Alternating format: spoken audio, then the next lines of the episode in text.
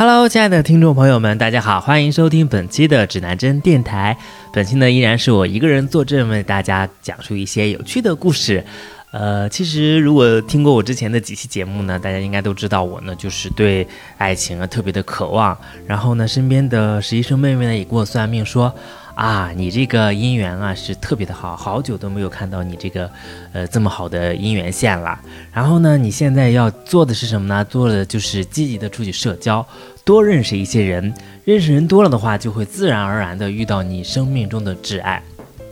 在听完实习生妹妹这样的讲述之后呢，我本人呢也是非常积极的去面对生活中的各种各样的困境，并且呢去。找出解决之法，所以说呢，我就加入了很多的呃 gay 群啊，或者彩虹组织啊，想去多参加一些活动，甚至是我去活动行上啊，也去参加各种各样的社交的一些一些派对呀，或者是一些呃参加一些学术的交流的一些活动，因为我认为其实有这样的机会的话，呃，可以遇到很多有趣的人。呃，这个故事呢，就是我第一次去参加一个纯 gay 的社交活动的一个故事，其实还蛮。有意思的，我想把呃有趣的一些故事啊，或者是情节呀，分享给各位。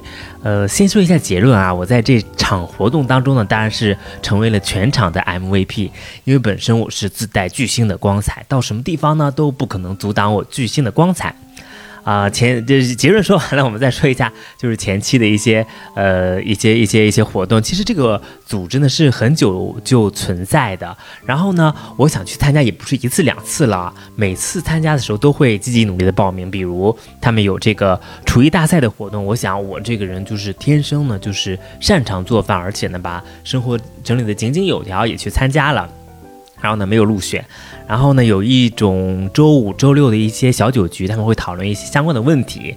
我也认为我本身呢，就是特别擅长跟人家 battle 啊，或者是产出一些观点啊，也去参加了，呃，也去申请了，也没有说是有后续的结果。这次呢，也是他们是中秋节期间的一个呃活动，所以说呢，我认为这个活动呢也隔我比较近呢，我也是特别适合呀，我就赶紧就去了。去了之后呢，也是非常庆幸呢，能加入这个聚会啊。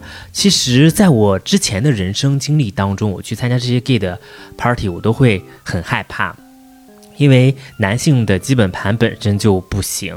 呃，当异当当当有异性存在，比如说直男遇到直女的时候呢，他们会比较的呃在乎在对方眼中的这个形象啊，会稍微的顾忌一些。当一群男人在一起的时候，真的是没有任何的下限。我之前参加的活动呢，都呃，就是他们会积极的说啊，你看到一个柱状体就忍不住往生殖器上去靠啊，或者是一直在说炫耀自己睡过多少人等等的。所以在去这次活动之前呢，我也是就害怕到了那边之后，全是这样的一个现象，会让我非常失望。而且我也特别担心的是什么呢？是呃，现在北京啊或者上海啊的。Gay 其实是有一些单调和狭隘的，他们的单调和狭隘体现在什么地方呢？呃，我不知道这是什么原因啦，就感觉在北京的 gay 全都是喜熊的那种类型，大概是到了中年或者是发福了之后，反而成为一个呃同性恋圈内的一个主流。我也很害怕去到那边之后遇到的人全都是呃所谓的熊，然后大家都比较喜欢奢侈品，没有什么。你别的东西就会让我特别的难受，但很庆幸的一点啊，我觉得这个活动刚开始组织的时候就比较有意思。他会跟你说，每个人到的时候呢，需要拿一捧鲜花，然后在活动结束之后呢，我们会让你把鲜花送给你真正心仪的人。我就觉得哇，真的还蛮有意思的，就相比之前的乱七八糟来说，还是挺有意思的。然后我呢就去一个买菜的软件上呢，就买了一束就是九块九的这个这个绣球花。真的，咱也不打算说拿多贵的花，花呀其实是不是不是多重要的事情，关键是参与当中是最关键的一个事情了啊。然后我就拿着那束绣球花，就高傲的去了那个活动现场。去活动现场的时候呢，当我到达那个活动现场的时候，其实已经有很多人在了，而且沙发呀已经占满了。我刚去的时候呢，大家也没有给我让座的，也没有也没有说说啊你坐这儿吧，也没有打招呼的。我整个人呢看到旁边有一个黑色的东西，我就说哎坐这儿吧。我一下我就坐上去了，坐了一会儿呢，我才发现啊，就是太尴尬了，就是那个桌子被移到这边来了，就很尴尬。我那当时吧，我走我也不好意思走，我坐着吧，也是真的是怕把那个桌子压塌了。大概如果不是在北京的人嘛，大家大家活在小城市，有可能只就就呃生活比较井井有条，桌子应该不会被压塌，桌子都质量非常好。但北京这种地方啊，你就是买不到一些高级的东西啊，你都是就是零零碎碎买点东西，大家都是租房的，也不是自己的房子，也不舍得买一些贵的东西，到时候搬家还麻烦，到时候随时一扔就扔走了。那个桌子啊，就是很担心，很担心，但很担心过后呢，就就我也是给我的朋友发消息啊。我说，哎呦，我一进来，我先坐到这个桌子上了。另外啊，我的这个组织啊，就全是熊啊，也是就是没有逃脱北京 gay 圈的这个这个这个魔咒啊，没有逃脱呢，咱咱还得积极的参加，是不是？到了这种活动现场了，不积极参加就是浪费自己的这个交那些会费和钱了，不能浪费，是我一直秉承的一个原则了啊。然后呢，在开始的时候，主持人呢就介绍，哎，我们这个活动是什么？我们希望建立一些呃同志之间正常交友的这些渠道，我们不要是通过这种约炮的方式啊，或者是别的方式呀来认识。我其实还是比较欣赏这个观点的，因为我觉得，嗯，怎么说呢，就是大家还是要把爱情啊，或者是真正的社交放在第一位，而不是把性放在第一位，把性放在第一位。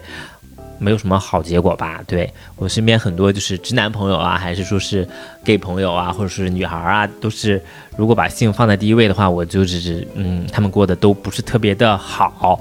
对我也觉得就是非常喜闻乐见，他们过得不好，嗯。然后说完这些呢，然后我们刚开始的活动呢流程，我认为其实呃组织者也做得非常不错的。刚开始的时候，他会说啊，我们分两个组，第一个叫做萌萌萌什么组，反正萌又萌又甜那种组，还有第二组呢叫猛男队。然后这两个队呢，我们一起玩游戏，一起 PK。我跟你讲啊，这个 PK 啊，真的是就燃起了我心中的怒火呀，燃起了我心中的战斗之魂，男性的魂啊，就从此燃烧起来。我想，他他主持人说，哎，谁要当队长？没有一个人出头的。但是我吧，就真的是从小啊，就是大家因为是山东人的原因吧，就比较喜欢当官儿。我就说，哎，我当队长。他们一看我这个形象啊，就是甜美。就说那你就当又萌又甜队的队长吧，我就嗯嗯好吧。其实我是想当猛男队的队长，我不喜欢就是呃就是太过于把人标签化的这种形象。但是我本身的气质呢，的确也是又萌又甜，但当仁不让当了队长了。然后第二个队长呢，他们就有点选不出来了，也没有人想当。后来的，一个肌肉猛男就姗姗来迟，他们就说那你就刚好当猛男队的队长吧，因为你的身材啊非常的就是适合这个队名啊。那他就当了队长了。但第一个环节呢，他们是很有意思，就是说我们现在呢给队长呢是送福利环节，因为大家队长都很辛苦，我们要给队长送福利。我们的福利是什么呢？是闻香识男人。队长呢需要戴上眼罩，然后闻一闻每一个队员身上的气味，到时候呢我们再猜一猜谁赢的更多一点儿。这个。真的是给队长的福利吗？我当时就真的不是特别想闻我组里的那些人，不是说他们难闻啊，只是我觉得，嗯，就这些。这些这些这些太成人的话的东西对我来讲还不是特别合适的，我还是内心啊比较保守的一个人，我还是只想闻我的那个命中注定的小狼狗。对，实实习生妹妹给我算的是我命中注定比我小两小几岁的小狼狗。嗯，对。说完了这个事情呢，然后我们就开始闻香识男人啊。我闻闻他们的味儿之后呢，我就戴上眼罩，我说试试吧。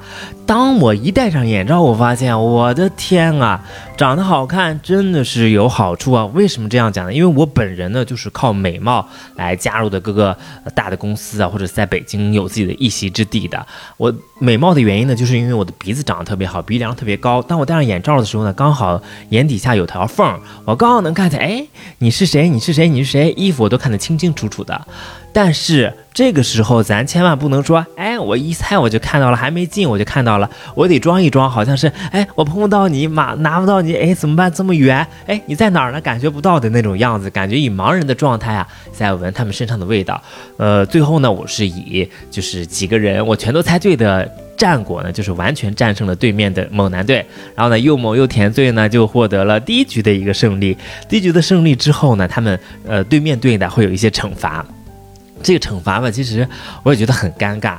后面他们就说要脱上脱脱掉上半身，然后让大家来看一下身材怎么样。我就觉得啊，好尴尬。我其实对这种 就是身材真的不是说是特别的感兴趣。大家其实知道，如果不是说你专门的训练过，或者是呃有准备的时候，你脱掉衣服来看的话，大家。身上的肉都是比较松散的，而且皮肤啊都就是那样，真的没有什么呃看的一些必要。但是我们组的人很开心啊，我们组人觉得哇好棒啊，我们可以看他们的身体了，他们就高高兴兴的看完了身体。我在全程啊在旁边就啊好尴尬，好无语，好难过。对，就是很尴尬的度过了这一局。然后第二局的话呢，我们是进行一个猜价格的活动。猜价格这个活动呢，我觉得也很好玩，因为大家会不停的在缩减这个价格的这个区间，然后最终猜到价格等等的东西。而且主持人选的那些产品呢，也比较有意思。比如说他们会有 Tiffany 的，像呃像钢丝球一样的手环，还有像呃这个爱马仕的一些。呃，宠物的一些用品价格都非常的高，然后让人非常的震惊。我也觉得是，嗯，真的是有钱人真的非常多，有钱人钱没地方花的人也是非常多。因为我本身对消费主义这种形象是非常的抵触的，所以说我们这局的话就非常遗憾的是先暂时落后一局。呃，在第三局的话，我觉得也很有意思，他会组织一些说，哎，我们来组织一个重回童年的游戏，让。每个队呢进行儿歌的一个竞猜。当你开始竞猜的时候呢，你如果能猜到。哦，动画片的主人公的话也可以加分。在开始的话，我是先跟一个八六年的大哥上阵了，因为我们觉得，哎，我们两个人年龄比较大，就先上阵呢，去呃看一看我们这个实力啊到底有多强。上去之后呢，就是遭遇了人生的滑铁卢，因为我不知道，大概是在小学的时候，我们家我爸这个人比较保守嘛，他就觉得看电视完全会影响学习，他就把我们家电视全都毁了，然后也没有电视看。啊我知道的一些东西呢也比较少，花仙子的主题曲，呃，还没有还没有出来的时候，我就觉得，哎，这肯定是日本的。然后拍了一下是百变小樱，结果又出来大家特别耳熟能详的哩哩哩哩哩哩哩哩哩哩，对方就完全就掌握了主动权。之后的话还有一些关于什么的呀？关于。呃，关于这个蓝猫淘气三千问，蓝猫淘气三千问这个我特别擅长了。蓝猫淘气三千问的话，我就天有多厚，地有多高，天有多厚，地有多啊，天有多高，地有多厚。对，这个歌完全给他唱出来了，然后呢，也是呃获得了呃就全场的一些掌声。嗯，之后呢，我们还是竞猜了各种各样的。呃，各种各样的一些一些一些动漫的一些歌曲，我们组呢有一个特别热爱二次元的小哥哥，他也是在一些铁甲小宝啊，或者是呃数码宝贝啊之类的之类的音乐出来的时候，他完全能把日文的唱出来。我也觉得这些人真的是呃非常非常的厉害和牛逼呀。嗯，唱完了这个活动之后呢，我们组呢又以呃非常强大的优势呢获得了这局的胜利。其实呢就非常的有意思了啊。然后也是要惩罚对面组，我都忘了怎么惩罚的，因为过了太久了，一个多月了。反正我们组是一直胜利啊，胜利完之后呢，我们就迎来了第三局、第四啊第四局。第四局呢，也是因为刚好是中秋节的这样的一个场景下，我们认为其实可以吃一些月饼啊，来来动员一下大家的一些情绪。但是呢，月饼这个事情又有一些好玩的东西了，就是现在其实大家都知道。市面上有很多很 很多的月饼，除了我们大家都很喜欢吃的五仁月饼呢，还有一些奶黄啊，这个呀那个呀，跟传统的月饼不是特别一致的月饼。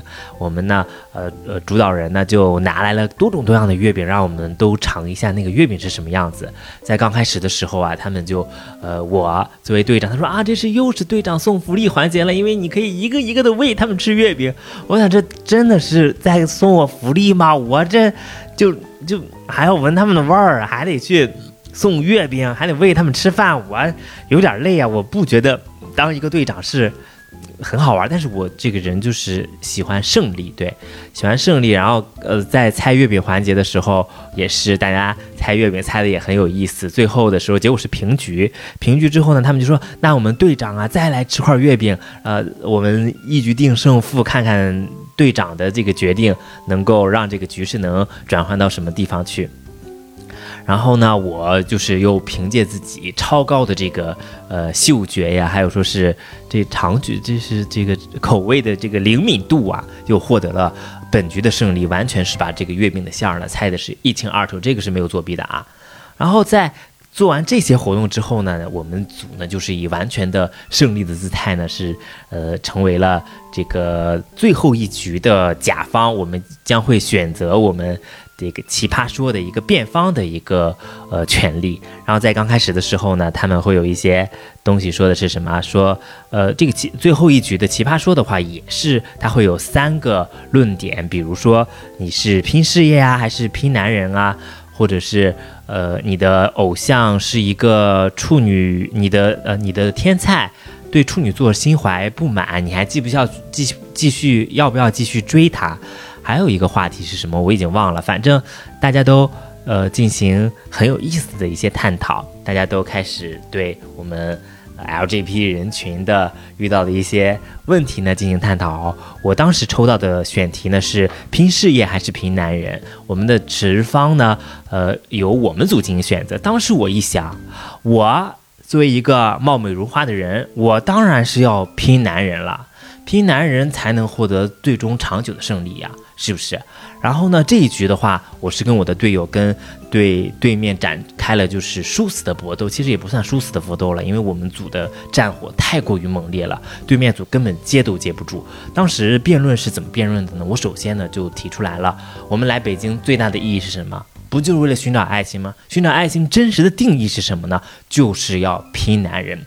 另外的话呢，我们还发现了市场的大环境下呀，其实拼事业已经不再是一个最优的选项了。为什么这么说？因为从华为的寒气开始，我们会发现每个人的这个选择呀。比他的努力更为的重要。我们看到最近马斯克收购了 Twitter，他把 CEO 和 CFO 都开掉了。他们做过什么错事吗？并没有啊。他们是不是在拼事业？是啊。所以说拼事业的风险啊非常之大。我们不如拼男人，用真爱呀来打。动我身边的所有的男人。第三一个呢，就是我们还会说呀，拼男人并不是说就是在家里养一个金丝雀。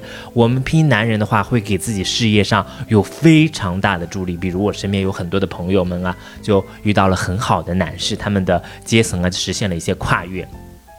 并且呢，我之前在英孚呢学英语的时候呢，我身边的一些就是金丝雀们啊，他们通过拼男人的方式呢，完全的就呃既在拼男人，又在英孚学英语提升自己，并且英孚的小朋友嘛，小男孩啊也比较多，他还可以玩弄到更小的男孩子。所以说呢，我们觉得拼男人呢，的确是人成功的一个非常必要的一个途径了啊。最后呢，我还有一些比较俏皮的观点来论证呢，拼男人的更重要的之处。怎么说呢？我就说啊，拼男人更为重要，因为你身为一个美貌的男人，你就应该去拼男人。你如果还去拼事业，别人丑的人到底应该怎么活呀？你能不能给丑人一些活下去的机会和空间呢？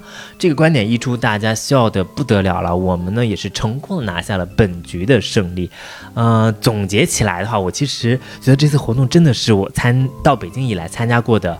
最有意思的一次同志的交友活动，虽然它还是有一些标签化或者审美的固化，或者是一些比较呃特别男性凝视的部分吧，但是总体来讲的话，我认为如果还有这样的机会的话，我还会去参加一下这样的活动，给自己的生活增加一些趣味的一些元素。之后的话，我也在不停的报名当中了，有一个啊单身 party 局、单身汪局。啊，他们会有呃两个会场，我想啊，我一定要去报名了，没有任何的结果。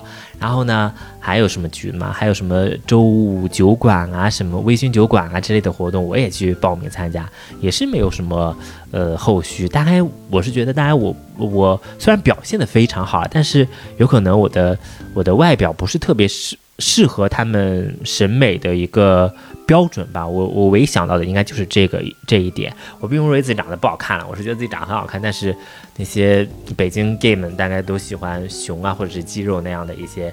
特别外向的一些东西吧，但很让我庆幸的是一一点是在之后他们活动的剪辑上呢，呃，我的一些视频呢，我我不知道啊，我觉得拍摄者真的非常的爱我，还是因为我特别有点啦，就是基本上我看到那个视频三分多钟的话，很多我的镜头，比如我在辩论的镜头，比如我在喂他们吃月饼的镜头，比如我在。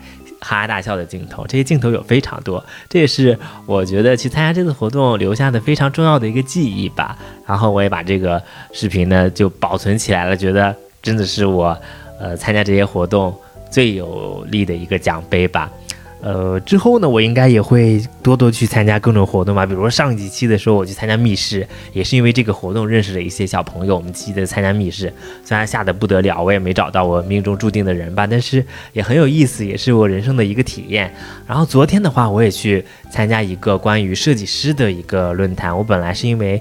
嗯，现场有小红书的一个直播的负责人，我想听一听直播会有什么一些呃比较有趣的一些呃理论啊，但是感觉他们的水平真的很一般。除了有一个美团的姐姐讲的他们黑珍珠的一个餐厅的定位的的营销的一个策略，我觉得非常有意思之外，别的的话我都觉得有点儿。有点假或者虚伪，嗯，但很有意思。呃，实习生妹妹跟我说，你就是今明两年一定要遇到合适的人，如果遇不到的话，今生也要遇不到了。所以说我才开始不停的出去社交，不停的出去认识人。虽然就是呃，大概这两三次的结果不是特别好，但是我还会继续努力的去认识更多有意思的人。啊，我们本期节目呢就到这里啦。我们主要是讲的一个去参加活动一个可爱的经历，也希望大家呢能够继续支持指南针电台，继续支持我。